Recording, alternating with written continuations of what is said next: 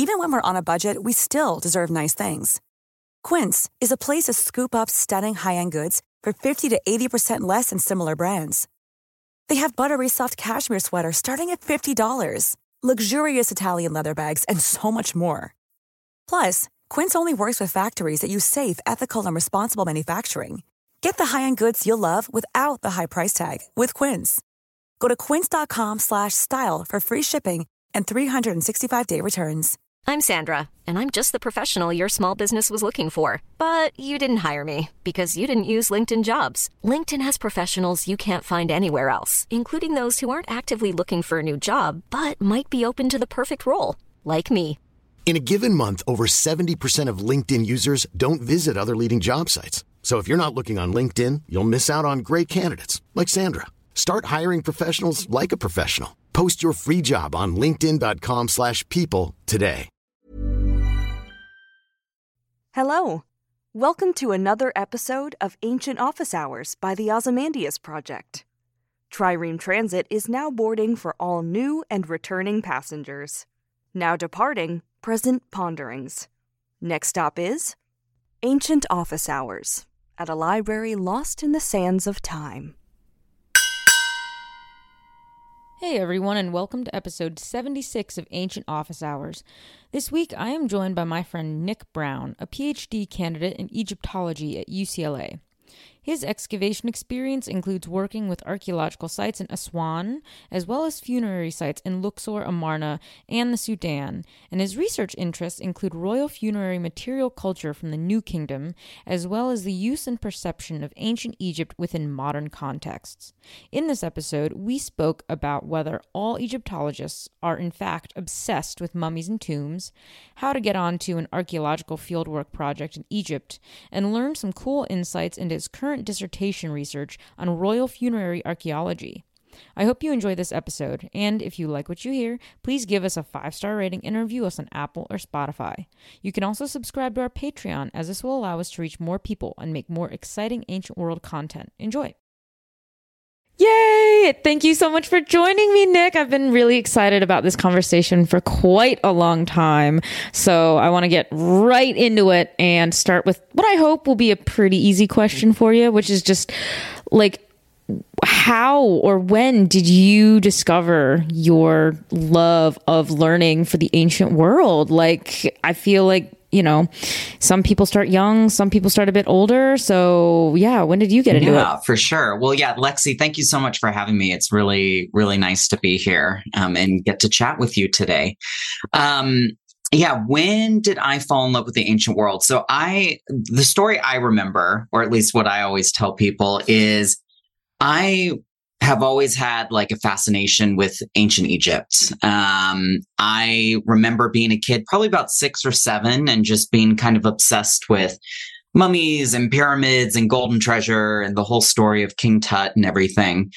And so that kind of really kickstarted this passion um, and this love of ancient history that I have. And as I got older, um, you know, all throughout middle school and high school, um, I realized I love history and I love traveling. So, I mean, archaeology is kind of really the perfect job for that, right? To pursue those passions.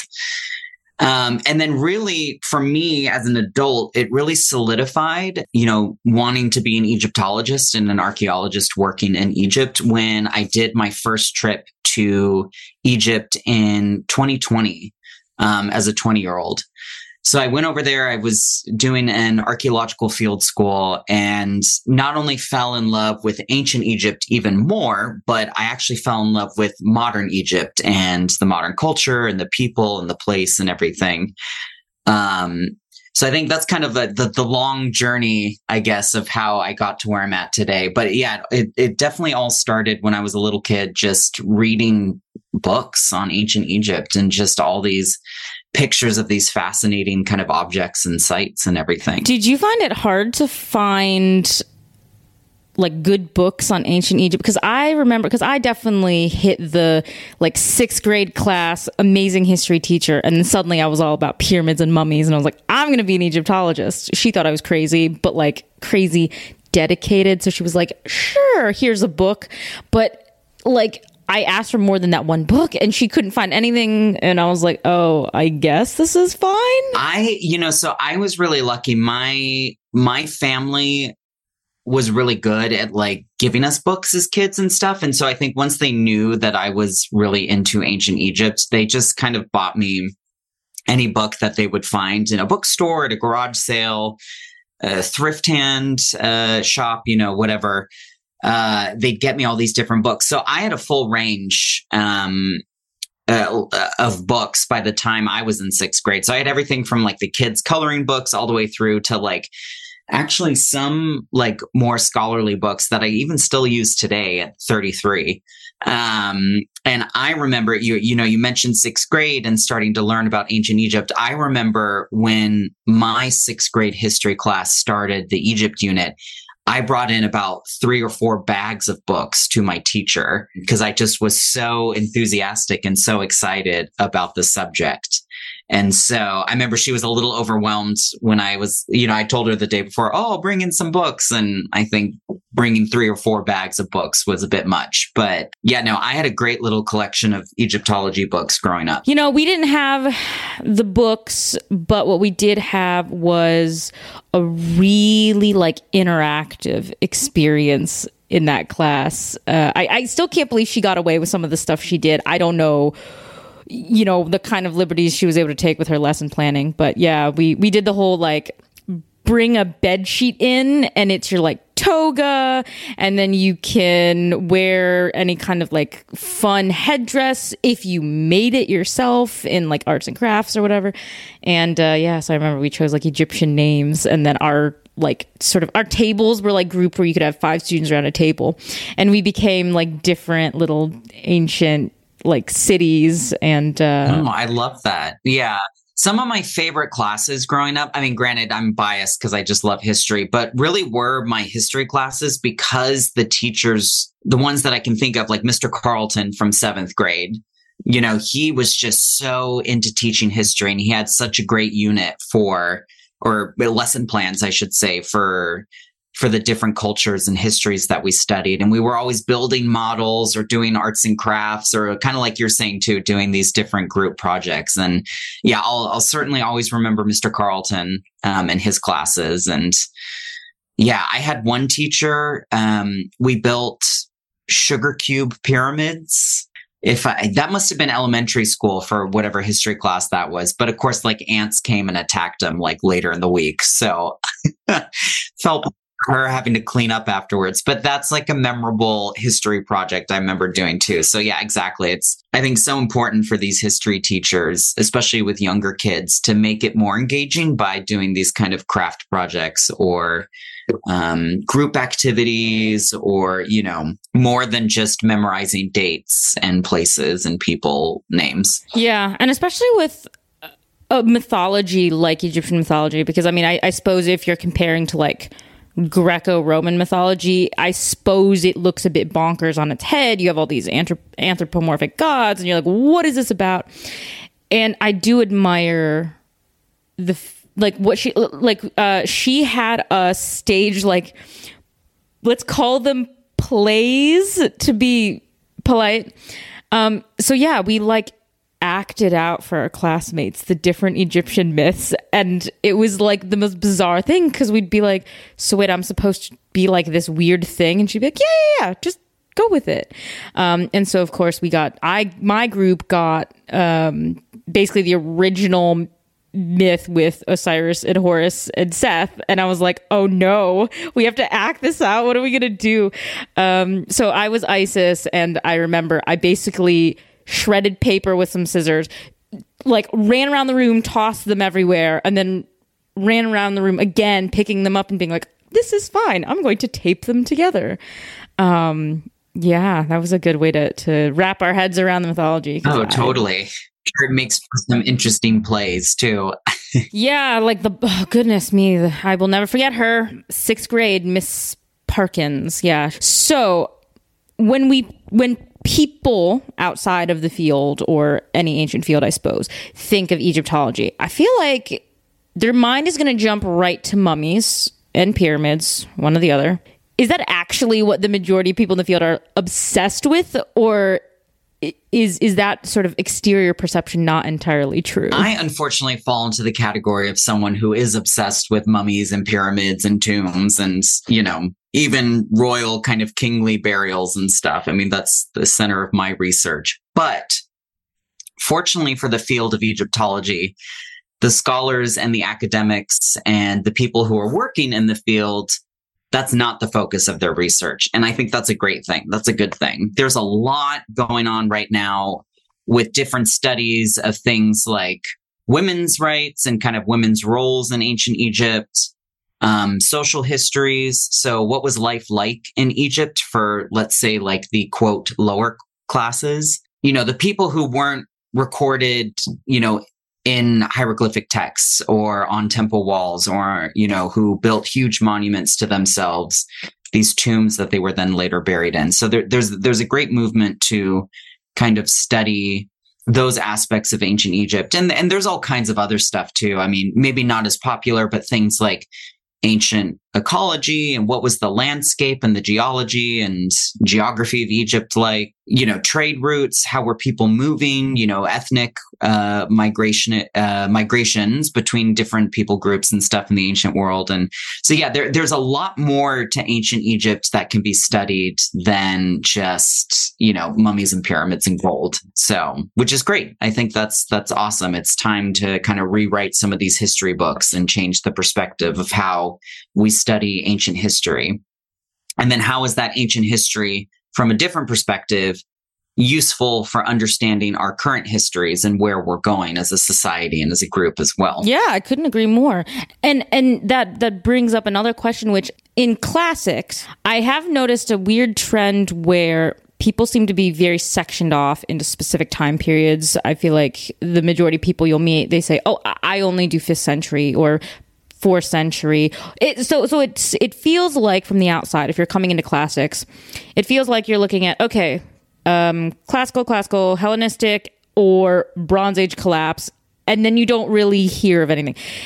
I feel like Egypt would be susceptible to falling in the same thing, where you say, okay, maybe you do um, like early pre-dynastic, you do Tut, you do Amarna period, and then you do Ramesses there's obviously a lot more than that. So for someone who's in the field though, does it seem like people do tend to go toward the, the bigger names or the bigger things, or is it actually more evenly dispersed than we think it, it is? Yeah, I think it's definitely dispersed. Um, I think certainly like classics from what it sounds like as you're describing it to me we do all kind of fall into our own niche or different time periods of what we like to study so for me i'm very much a kind of new kingdom uh, time period to study. So what is that about 1500 to like 1000 BC, something like that. And even, and a little bit later, the end of the Bronze Age into the, the start of the Iron Age, kind of that collapse and that kind of startup of, of, of a new era.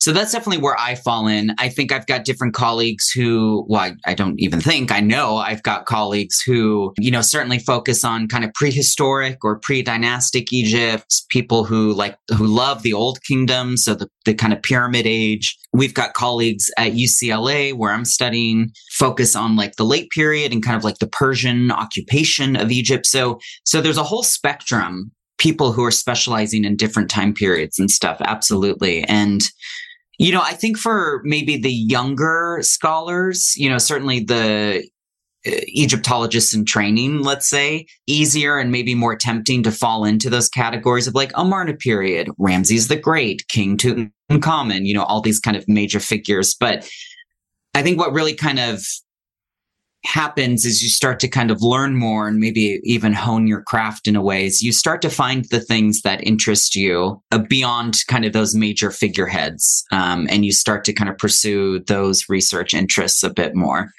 so I think even with my story, you know, I was very much obsessed with King Tut growing up.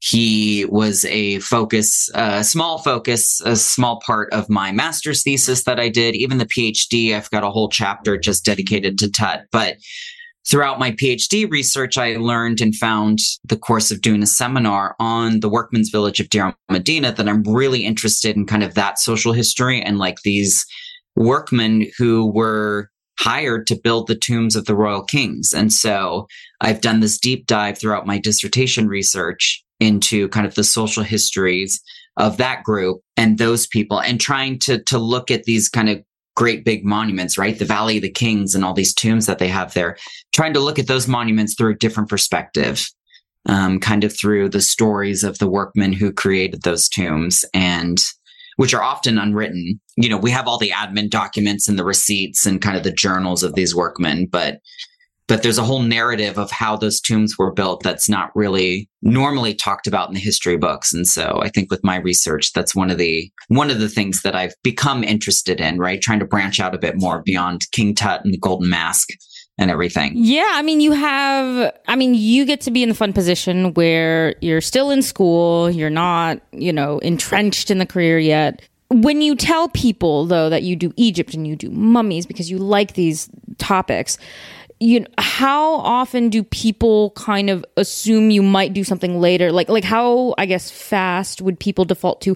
Oh, so do you do tut versus something like asking you whether? Oh, so tell me about the Great Pyramid. Are you specialist and do you do Khufu? And you know, c- completely opposite end of history. So yeah, no, you know, most often the question that I get asked by people, and whether they're serious or they're joking, it kind of scares me when I don't know for certain. Is you know, did aliens build the pyramids? So I think that's pyramids are always like almost one of the first things that I have to talk about. You know, Tut, I think is is another pretty popular one as well. And so pyramids usually are the focus what most people first tend to ask me and stuff.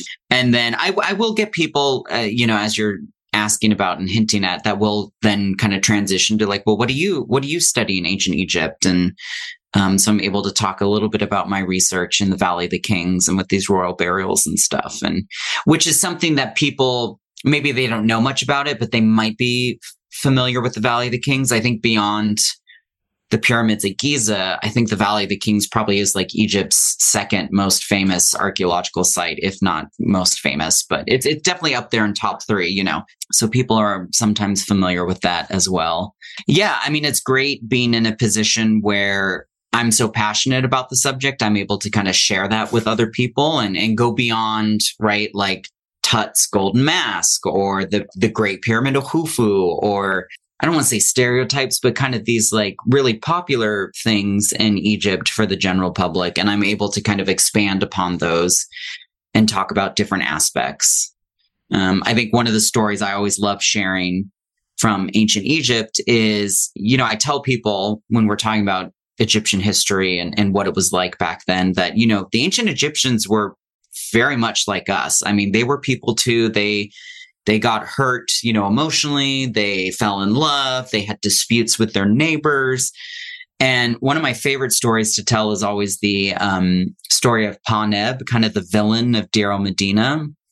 We have these different texts that talk about him. And, you know, there's one accusation made against him in a village court case where he got drunk and was sitting on the town wall and was throwing, you know, beer jars at people who were walking by.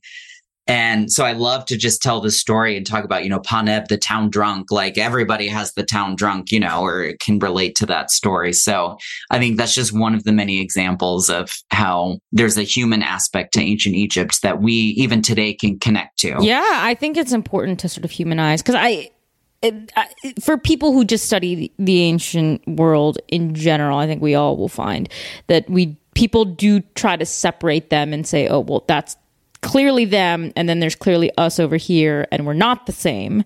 Don't do that. It's a bad trend. It's a bad thing. Don't separate. They're not aliens. Um, we are we are just the the continuation of uh, the evolution of this. So i i do love how you can find these these um, points to to go off of. I i am curious though but because it's also it's egypt and it's special and people have this special fascination for it how often do people ask you, Oh, you're an Egyptologist? So can you take me to Egypt? Can you get me into the tombs? Can you show me all the places? Like, how often do you find people asking for things like this? I, you know, unless they're really close friends or family, I don't actually get that asked that question too often. I have one friend who's really interested to join me on an archaeological excavation. Um, and he's been for a few years now asking, Oh, please take me, take me, take me, you know, and, and that's a little bit more tricky and complicated. I'd love to just take anyone. Um, but there's a whole system of, you know, for excavation work, there's a whole system of, paperwork and permissions and bureaucracy that you have to go through before you can actually do any field work in Egypt, which I think is good and important. You know, I have had a few friends over the years ask, Oh, can you show me around Egypt and stuff? And nine out of 10 times I'm willing to say yes and, and more than happy to show them around. I had a great friend who came last fall. Um, and we did about two weeks in Egypt together, and that was just super fun. Got to show him Cairo and Luxor and um, I'm actually planning a trip the first time that they're going to come for my parents and some family friends of ours to come in December and January. So they're going to come for a couple weeks over the new year. So that'll be great. I'll show them kind of Alexandria, Cairo, and Luxor. And I think for the people that matter in your life, it's it's worth it to me to show them around Egypt, and I'm happy to do so. I love Egypt. Like I lived there for over six years now. And, you know, the people and the country and the food is just so great. And I'm, you know, I love ancient Egypt, but I'm just as passionate about modern Egypt. So for me, it's like, really a joy to be able to show people around and really kind of show off Egypt and how, you know, wonderful place it can be. Yeah, I was finally able to get myself there for the very first time in 20 November of 2021. Yeah, I guess as as someone who's lived there, studied there, who kind of splits his time there, I think a lot of people are kind of curious, you know, we hear about excavation work in Egypt and and other places, but I think there's the slight impression that you know, oh, it would be much easier to go somewhere like Greece or Italy or I don't know, Jordan even. I have no idea. But um is it actually as hard as we think? Is it a lot easier? I know the landscape for permissions has changed a lot as well. So I'd love to know, you know, is it what is what does that whole sort of thing look like now? My recommendation for people who are visiting Egypt who either are going for the first time to Egypt for my advice for people who are going there for the first time and specifically to Egypt is either generally go with someone you know who knows the place well or sign up for one of the group tours um, or at least have a guide that could like show you around and help you out.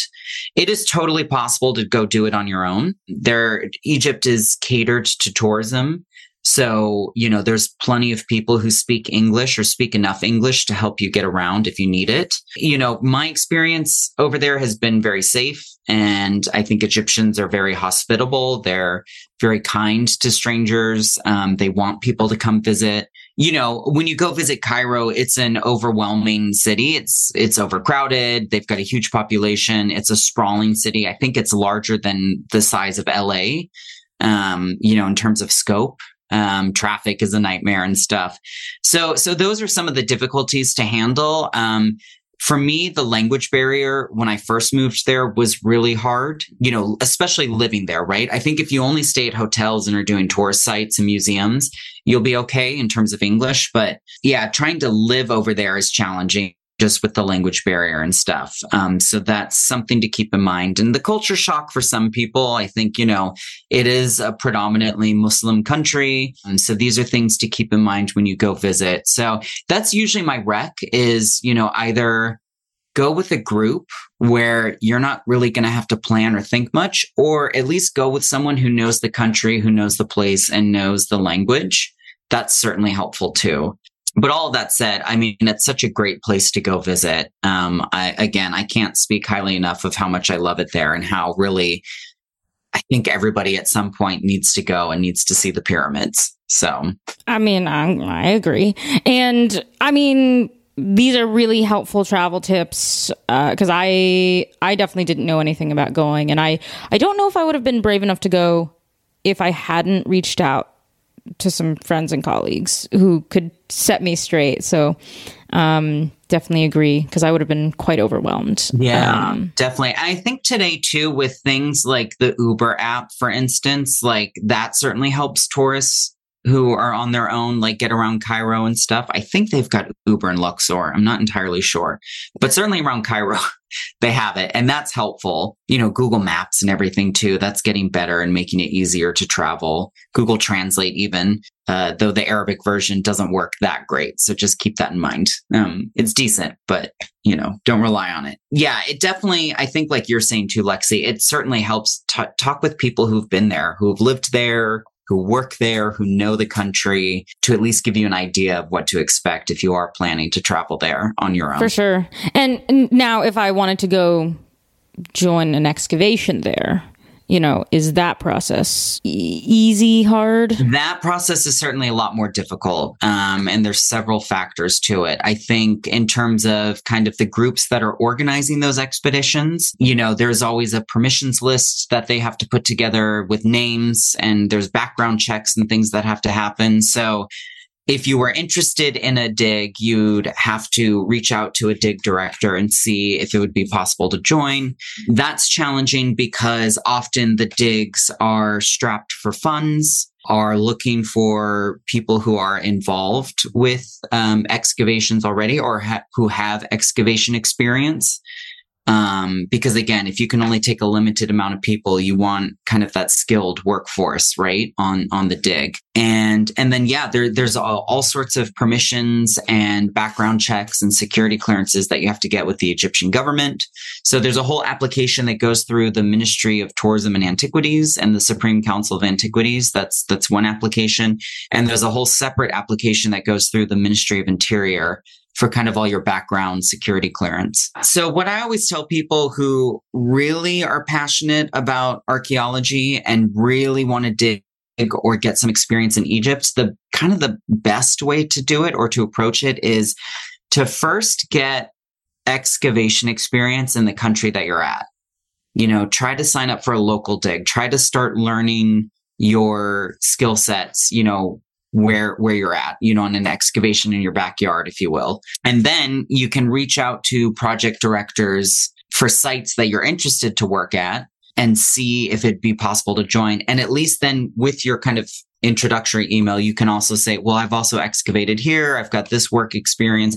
So it's not just you know a random kind of person reaching out to a dig director and saying, Hey, I want to dig in Egypt. I'm interested. Another option too is to always sign up. There are, there are very few at this point, but there are some excavation field schools that occur in Egypt and you could always sign up for one of those. They're, they're quite expensive. So it costs quite a bit to join, but you're essentially helping to fund your, your way onto the dig um, and to get that experience as well. I did it in college. Most archaeologists working in Egypt today have done it. I don't want to say it's a rite of passage, but it's it's a way to to get your foot in the door, if you will.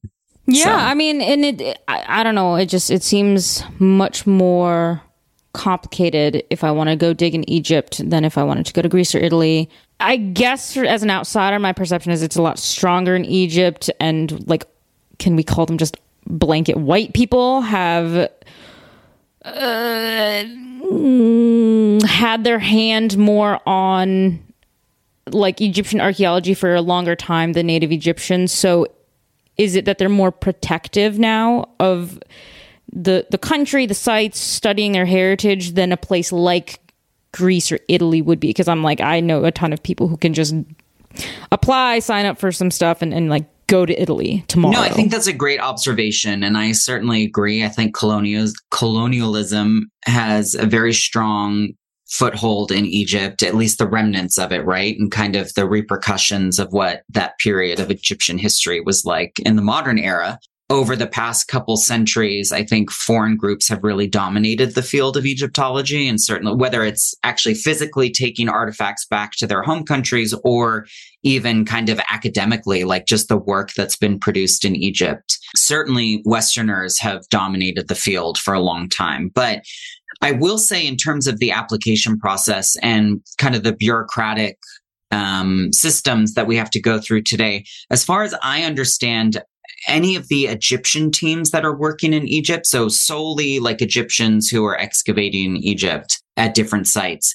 They have to go through a very similar, if not exactly the same process in order to get those permits and permissions to, to dig. So this is, this is a system that was established in the late 1800s with the service, um, the antiquity service, which was run by foreigners at the time. But yeah, there's always been in Egypt since the late 1800s a process of having to apply for permits and permissions to dig.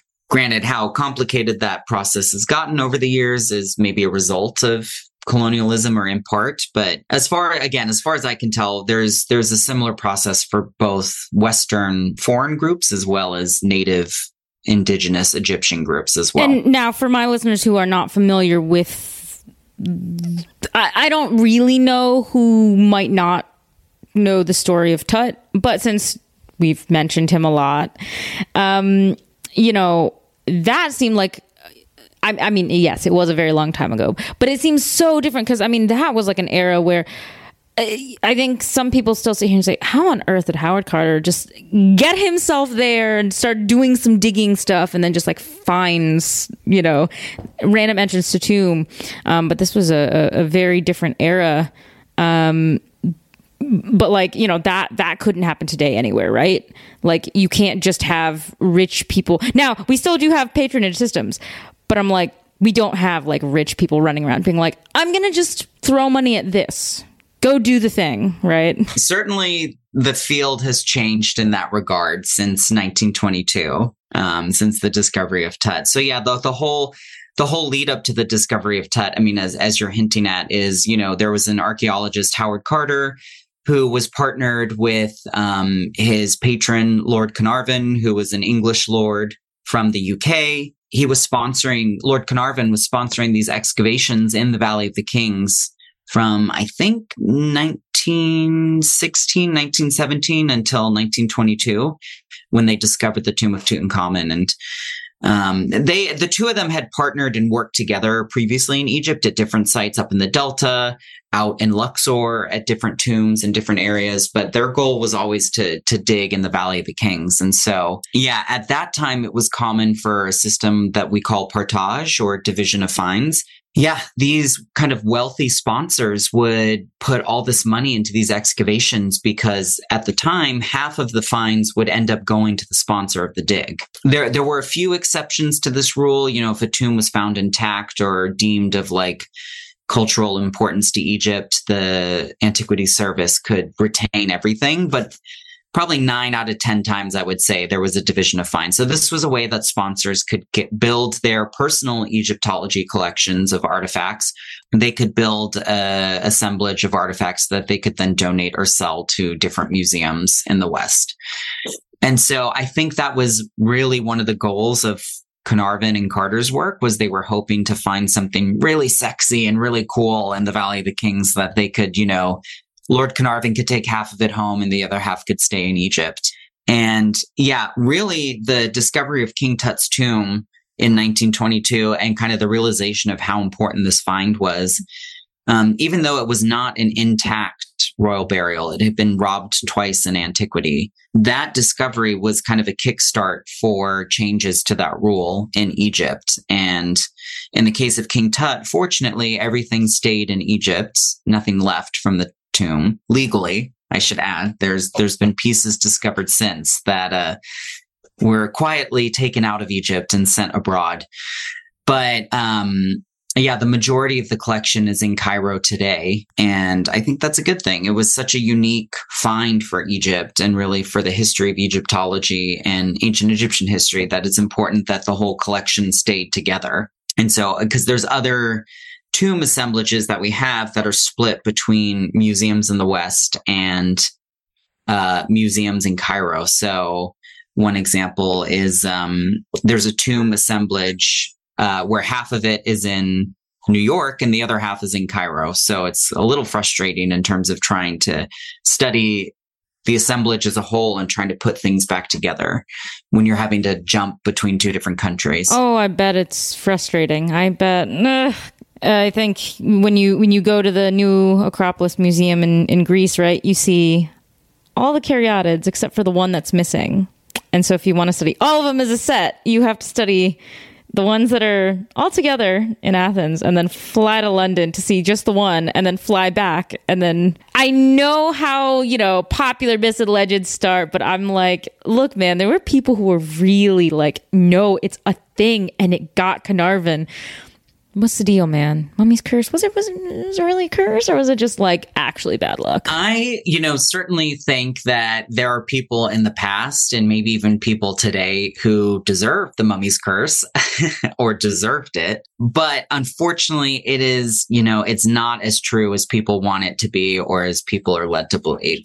We have from ancient Egypt, we have very few texts, though they do exist, of kind of the deceased tomb owner saying warnings against like ne'er do wells or people who might ruin kind of their offering rituals or might desecrate the tomb or, or these kind of things. They're not quite as intense as as what we have kind of promoted in like popular media today or in the movies or newspapers or whatever. So, you know, there's there's no sayings like death will come on swift wings to those who disturb my tomb. There's nothing like that. But yeah, the whole story with um, Carnarvon and his untimely death in 1923 and the whole promotion of King Tut's curse, that was all done up by the media and by the newspapers at the time. And so it was a way to sell papers um, and to make headlines. It's a, a, longer, complicated issue, but essentially what had happened was when the tomb was discovered in 1922, Lord Carnarvon soon after sold exclusive publishing news rights to the Times in London. So then all these other newspapers around the world, including newspapers in Egypt, which is like really bad, had to wait until the Times in London or in the UK published anything before they could then report on what was going on in this tomb.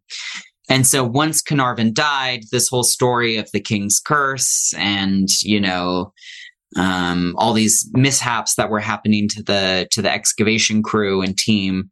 Um, they were able to kind of make these headlines and and able to really sell more papers that way. And so that's kind of um, where the whole origins of that in the modern era starts at least. So so unfortunately no mummy's curse that that we've yet to find. Um, and I hope I'm not the first one to discover it or find it out. So, well, I would hope not either. That would be horrible.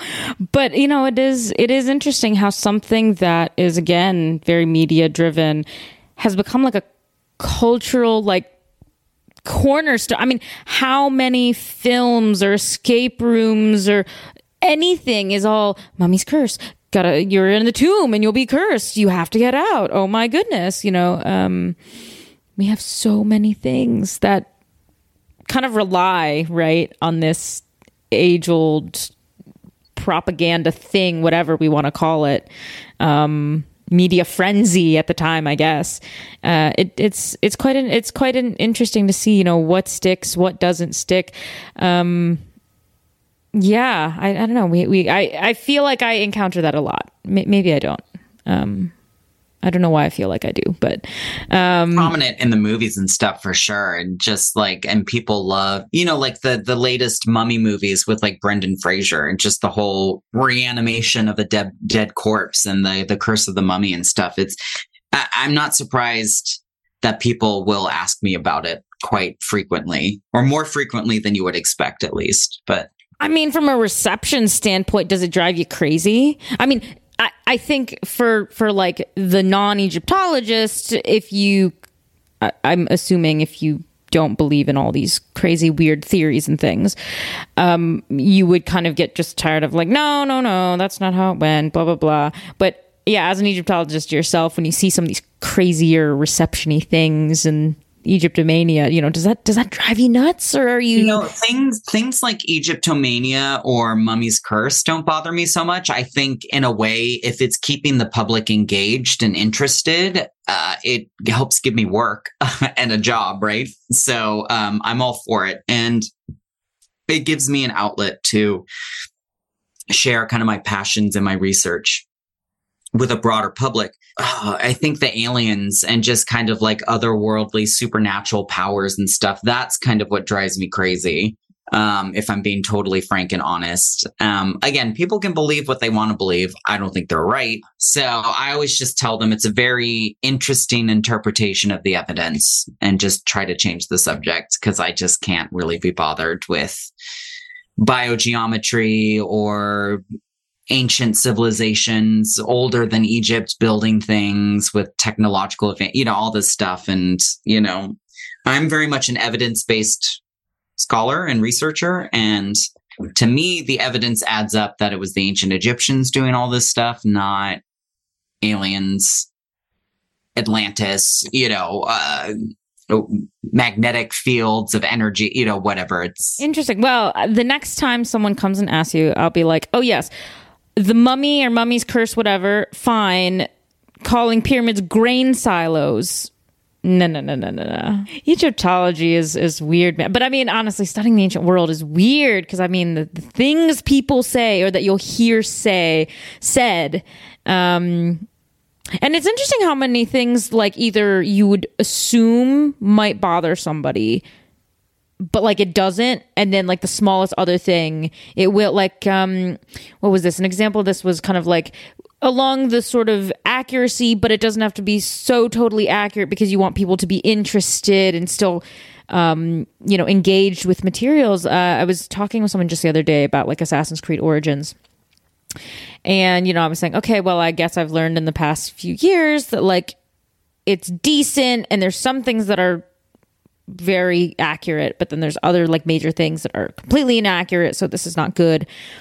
Fine, fine, whatever. But I got into a very specific debate about the like the language aspect. Um, someone was saying, you know, they're very, very, very bothered by the inclusion of like random I guess like Greek in the background when they're like, but we know what Coptic sounds like. Why didn't they put that there? We have, you know, evidence for all this other stuff. Why didn't they use this here? Like, I mean, you can forgive something like inclusion of mangoes because, well, it looks good on the color palette, and most people aren't going to care or know that you know mangoes are not like indigenous to Egypt. But something like the language aspect is something they couldn't get past. It's interesting. Do you have? Do you notice little like idiosyncrasies in terms of like consistency within either yourself or other colleagues where you know like the mango's fine which random but like the language? No that's a great question. I mean i haven't really noticed it too much off the top of my head trying to think. I know I've heard about this thing with the Assassin's Creed before in terms of the language used and stuff. And, you know, it's interesting because even though there's some Greek being spoken, I, as far as I understand, that very likely could have been a possibility up in Alexandria, which was very much a more Hellenistic kind of site and culture that was going on there than rather than ancient Egyptian. Certainly ancient Egyptian, the language would have been spoken up there, but there would have been a lot of Greek traders. The whole dynasty ruling at that time was Greek or Macedonian. So they would have been speaking Greek. We have documents in Greek from that era as well. You know, it's not that unfounded to say that like Greek would have been spoken in the streets, you know, or similar to today. You know, go to Chinatown here in LA. You know, at some point, I'm sure you're going to hear Chinese or Mandarin being spoken, right? You know, versus uh, well, no, it's in at Los Angeles. It had to be English, you know. So, so yeah, I don't really let that debate hold up much when people talk about it. Yeah, within the field, I just you know nothing comes to mind or off the top of my head. I it, I'm sure it exists. I'm sure there's things that people turn a blind eye to and just don't care about versus there's hills or battles that they're gonna die on. You know, in terms of well, this has to be right or this has to be said correctly, you know? So now I do kind of want to go back because we've touched on and around your current work on, on your dissertation. Is there a certain aspect or fun thing that you've discovered while you've been writing it that you can share with us because I know it's not published yet, so people can't go read something yet. And and once it's published, I'm sure we'll we'll link it back so people can go and find it. But since you have not completed it as of this recording, yeah, is there anything fun you want to spill about your cool research? I'm at UCLA studying for my PhD. I'm in the last year of, of dissertating. Inshallah, fingers crossed. I am writing a dissertation on the state funeral in ancient Egypt. So I'm looking at that through the lens of the Valley of the Kings and the New Kingdom and a series of case studies of three different kings and how those burials happened and what those looked like. Um, so King Tutankhamun is one, uh, Merneptah is another, and Ramses the Fourth is the third. And you know, the state funeral in ancient Egypt, think of like the recent burial of Queen Elizabeth II, or the funeral of John F. Kennedy, or even the funeral of Nasser in Egypt in the 1970s. Huge events, huge crowds, you know, lots of pomp and circumstance and ceremony and all, and uh, all this kind of ideology and symbolism hidden in either the objects that are used or kind of the rituals and ceremonies that are performed.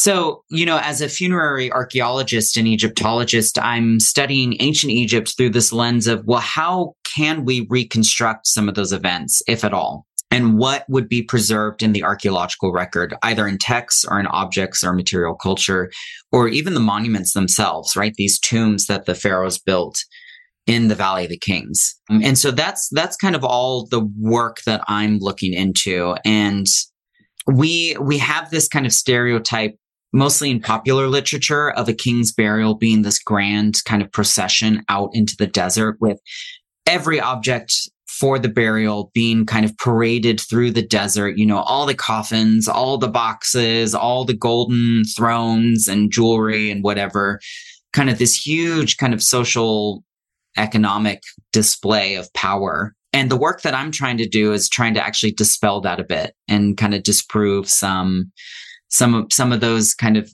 let's say misconceptions. And one of the best examples that I can talk about right now is we have an ostracon from the reign of Merneptah, where in year seven of his 10 year reign, so about three, maybe four years before he dies, we have this text that talks about how the coffins of the king are actually already being placed inside his tomb and they're being worked on within the necropolis itself.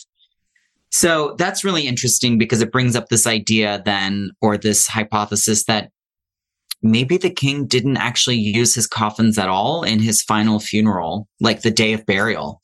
Maybe the coffins were already placed within the tomb and it was just a matter of, you know, parading his mummified, fully embellished mummy out through the desert to the tomb. And in some ways that makes more sense, right? Because why you know, if you can cut corners and, and take shortcuts and make the work easier, why would you, you know, drag out like these really heavy coffin sets of two or three coffins through the desert and use all this manpower to do so versus just kind of, you know, parading out, let's say lighter kind of mummified body that's embellished with gold and jewels and whatever, and letting that kind of be the focal point of, of the procession. And, and letting the people who are witnessing the funerary parade and this audience to this funeral ceremony, letting them see the dead king himself, you know, granted being transfigured into a deity um, through the wrapping and and the mummification process and everything. But um, yeah, so it's it's little interesting things like that that I'm trying to look more into and trying to build arguments off of that. We maybe need to change our idea of what this um, what these funeral ceremonies looked like and what this power transition looked like in ancient Egypt, right? From a dead ruler to the now living next successor, uh, successor of that king. So, oh, that sounds so cool. And uh, okay, so I love everything about that. It sounds like there could be some mystery, but also a lot of illuminating evidence at the same time. And how on earth did you get to a place where you could narrow it down? Because you know there's there's so much to be interested in. And i feel like you know the problem i came up with when when i was writing my master's thesis was there's there's broad things there's so much but how do, how do i you know pare it down into something manageable? I've always been interested in royal burials in the valley of the kings since i started studying egyptology I almost did a master's thesis on royal burials. And fortunately, I chose a different topic, which um, has served me well over the years um, in terms of training and discipline and kind of research interests and stuff.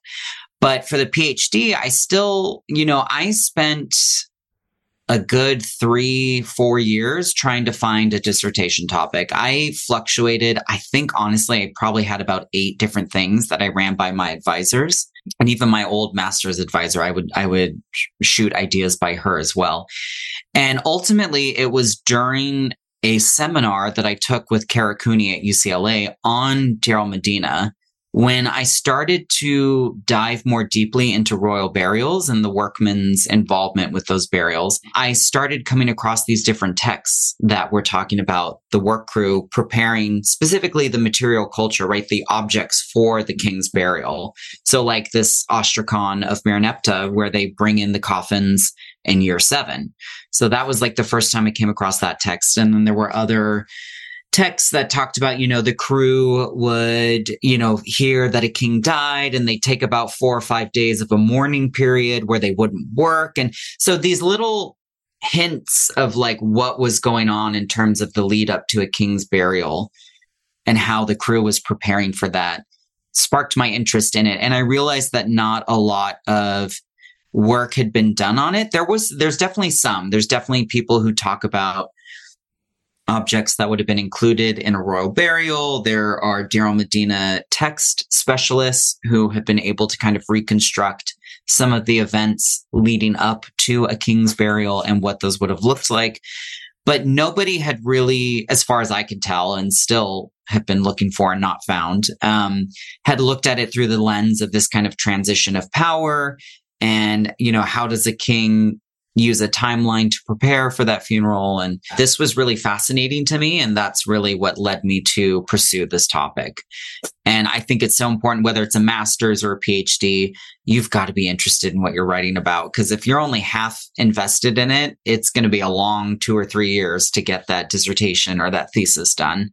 Um, and so this is a topic that, I mean, three years later is still holding my interest. And um, fortunately, I'm finding out some really interesting kind of facts and phenomena along the way. Well, I can't wait to see what it looks like when it's done. I'm sure it'll be super exciting. Out of curiosity, had you watched Kara's show out of Egypt before coming here or not? Because I know it deals a lot with like burials and pyramids and stuff. I don't remember watching it like as a kid or growing up before coming to UCLA. I have since watched some of the episodes. I actually use her out of Egypt show in one of my courses that I teach here at UCLA, The Art of Death.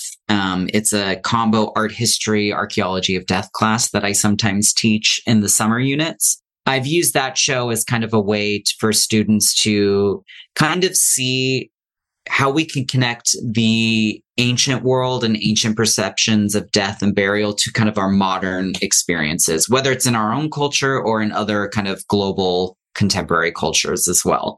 So I think that's a great way to kind of um, use an educational platform like the Discovery Channel or the History Channel to kind of make ancient history more relevant to today. Yeah, no, that's awesome. I I am only a couple years behind you, but yeah, I definitely remember. I think that was part of the reason I got into Egypt because I watched her show um, in like seventh, sixth, seventh grade, whatever, and I was like, "This is so cool. Maybe I should study that." So uh, it's funny how life comes full circle. I would love to hear more, but we don't have all day uh, to talk about your and and the probably the last thing you do want to talk about actually is the dissertation because you're probably just like, I don't want to stare at this. I just want to write it and be done. So I will not subject you to that, but so there are kind of three sort of questions I like to ask uh, to in the interview portion of uh, the podcast. And the first is, you know, as an undergrad, or certainly now, I suppose, as a as a grad student, you know, but did do did you or do you attend your professor's office hours? And it doesn't have to be, I guess, in the most formal sense, but you go talk to them? I definitely did as an undergrad. There were several classes that I, you know, maybe once or twice a quarter. I've always been the quarter system. Um, I would go visit professors during their office hours, everything from help on an assignment, kind of like a research paper, let's say where to go find resources, um, to, you know, asking advice about, well, how do I, how do I get into grad school? You know, oh, I really want to be an Egyptologist too. Like, what does that look like? Like, how, how do I do that? I think it's so important to be able to sit down with your professors or your teachers chat with them and, and have that FaceTime with them too, right? And it's, I know uh, now as like an instructor or a TA at UCLA, I know it's helpful for me to be able to put faces to names and not just kind of have this like anonymous group of students that I'm teaching, but really to make those connections and to better serve my students by meeting with them and being able to chat with them about their research and how they can improve their grades or kind of their writing styles or, or you know whatever whatever you need to talk about. So yeah definitely go to office hours. Yeah well i was gonna say so i mean you can choose from either your experience as a student yourself or as a ta on the other side. Um, you know do you have a, a particularly fun or meaningful memory or just something that happened during an office hours conversation? Fun or meaningful memory. I don't know if anything comes to mind. I can't really remember anything. I mean, I do, what I do remember is my as a student, as an undergrad, my several meetings with my undergrad kind of advisor, Stuart Tyson Smith at UCSB, I he was the only Egyptologist we had on campus. He actually is more a nubiologist now than an Egyptologist, but um, he helped me a lot with my grad applications, writing me letters of rec, kind of strategizing about where to apply for schools, how to, what classes I should be taking to pursue Egyptology. So there's not any one specific memory from meeting with him that I remember, but I do remember overall just those moments of being able to meet with him and him taking the time to kind of help me on the right path to pursuing a career in Egyptology. Oh, that's wonderful. I mean, everyone needs a good mentor. I only asked because I, my professor, my favorite professor in undergrad, had a chocolate drawer, and so I would um, go and just steal chocolate. And I guess, I mean, you've you've already touched on it because the the last question really would have been just you know if you were going to give a 30 second elevator pitch to students for the importance of attending office hours. Go to office hours. No just go to office hours. They're they're set time that the professor or the teacher has to be there anyway so you might as well take advantage and you know um, it never hurts to ask questions and get clarification on things whether it's stuff in life or schoolwork or pursuing grad school or whatever, you know. Yeah, couldn't agree more. I mean, you know. Uh, so at the end of each podcast, I ask each guest if they will read Shelley's Ozymandias poem. And then after having read it, I would be very interested to know your brief thoughts on, you know, what does this poem what do you think it means or what does it mean to you it's often been cited as a very influential poem and i'd, I'd love to know if, if you agree Millions of people have lost weight with personalized plans from Noom, like Evan, who can't stand salads and still lost 50 pounds. Salads, generally, for most people, are the easy button, right? For me, that wasn't an option. I never really was a salad guy. That's just not who I am. But Noom worked for me. Get your personalized plan today at Noom.com. Real Noom user compensated to provide their story. In four weeks, the typical Noom user can expect to lose one to two pounds per week. Individual results may vary. I'm Sandra, and I'm just the professional your small business was looking for. But you didn't hire me because you didn't use LinkedIn jobs. LinkedIn has professionals you can't find anywhere else, including those who aren't actively looking for a new job but might be open to the perfect role, like me. In a given month, over 70% of LinkedIn users don't visit other leading job sites. So if you're not looking on LinkedIn, you'll miss out on great candidates like Sandra. Start hiring professionals like a professional. Post your free job on linkedin.com/people today. Even when we're on a budget, we still deserve nice things. Quince is a place to scoop up stunning high-end goods for 50 to 80% less than similar brands. They have buttery soft cashmere sweaters starting at $50, luxurious Italian leather bags, and so much more. Plus, Quince only works with factories that use safe, ethical, and responsible manufacturing. Get the high-end goods you'll love without the high price tag with Quince. Go to quince.com/style for free shipping and 365-day returns. Since 2013, Bombas has donated over 100 million socks, underwear, and t-shirts to those facing homelessness. If we counted those on air, this ad would last over 1,157 days. But if we counted the time it takes to make a donation possible, it would take just a few clicks. Because every time you make a purchase, Bombas donates an item to someone who needs it. Go to bombas.com slash ACAST and use code ACAST for 20% off your first purchase. That's bombas.com slash ACAST, code ACAST. agree. So I met a traveler from an antique land who said, Two vast and trunkless legs of stone stand in the desert. Near them on the sand, half sunk, a shattered visage lies, whose frown and wrinkled lip and sneer of cold command tell that its sculptor well those passions read, which yet survive, stamped on these lifeless things, the hand that mocked them and the heart that fed. And on the pedestal, these words appear My name is Ozymandias, King of Kings. Look on my works, ye mighty, and despair. Nothing beside remains. Round the decay of that colossal wreck, boundless and bare, the lone and level sands stretch far away.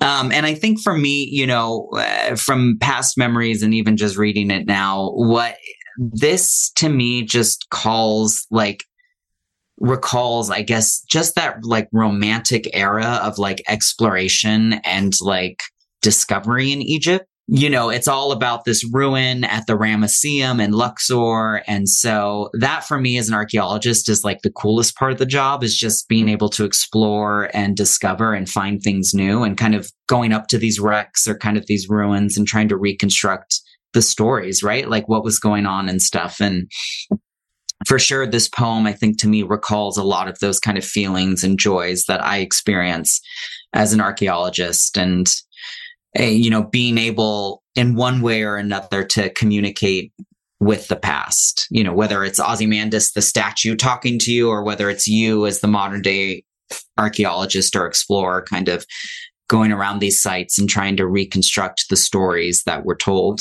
there in the past. I always love to hear what Egyptologist friends think because I'm like, well, this this is your this is this is in your wheelhouse, guys. This is Ramesses. So, and it's interesting because when I look at it from a very more political science, I guess, angle, you know, it also talks about monumentality and the themes of, you know, the ephemeral nature of power, whether it's political or human and, and all these, these wonderful weighty subjects. And, you know, then there's the whole, it's told from the third person but also Shelley was writing off the statue that was being brought from Egypt to the UK, and and it's a whole thing.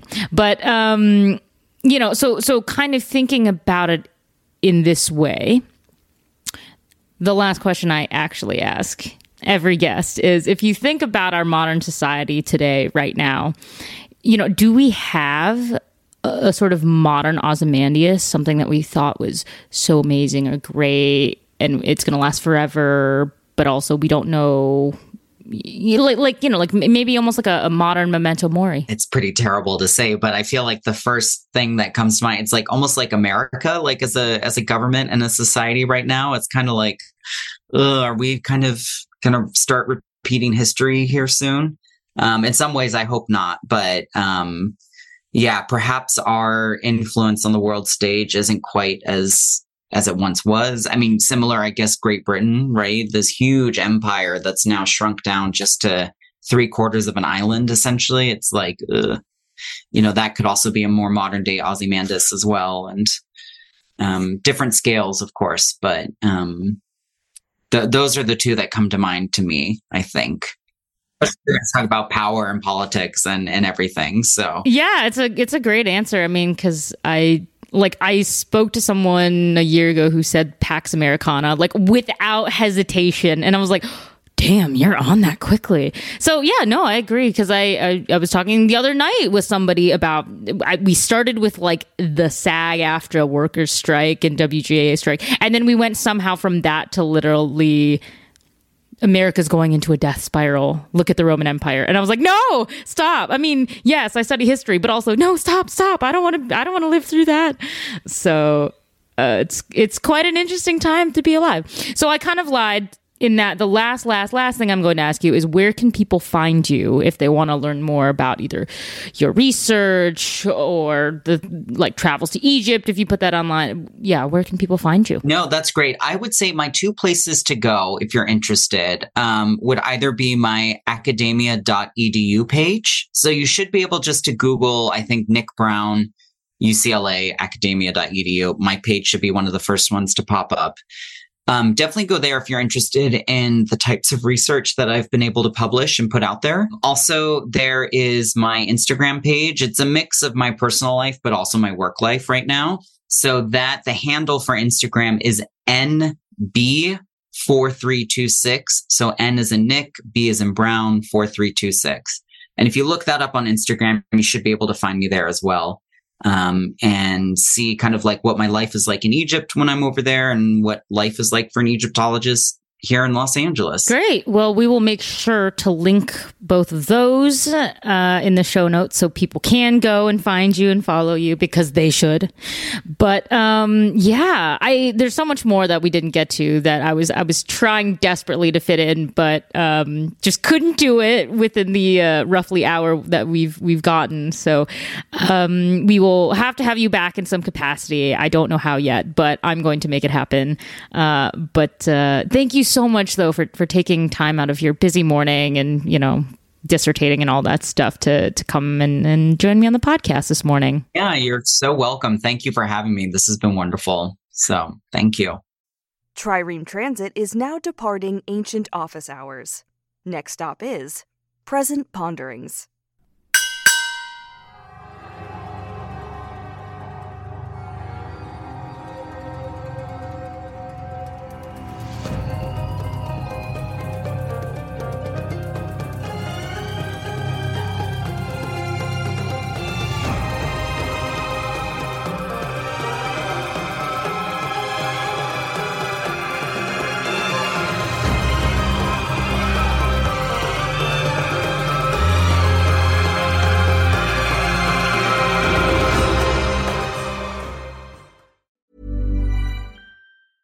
Planning for your next trip?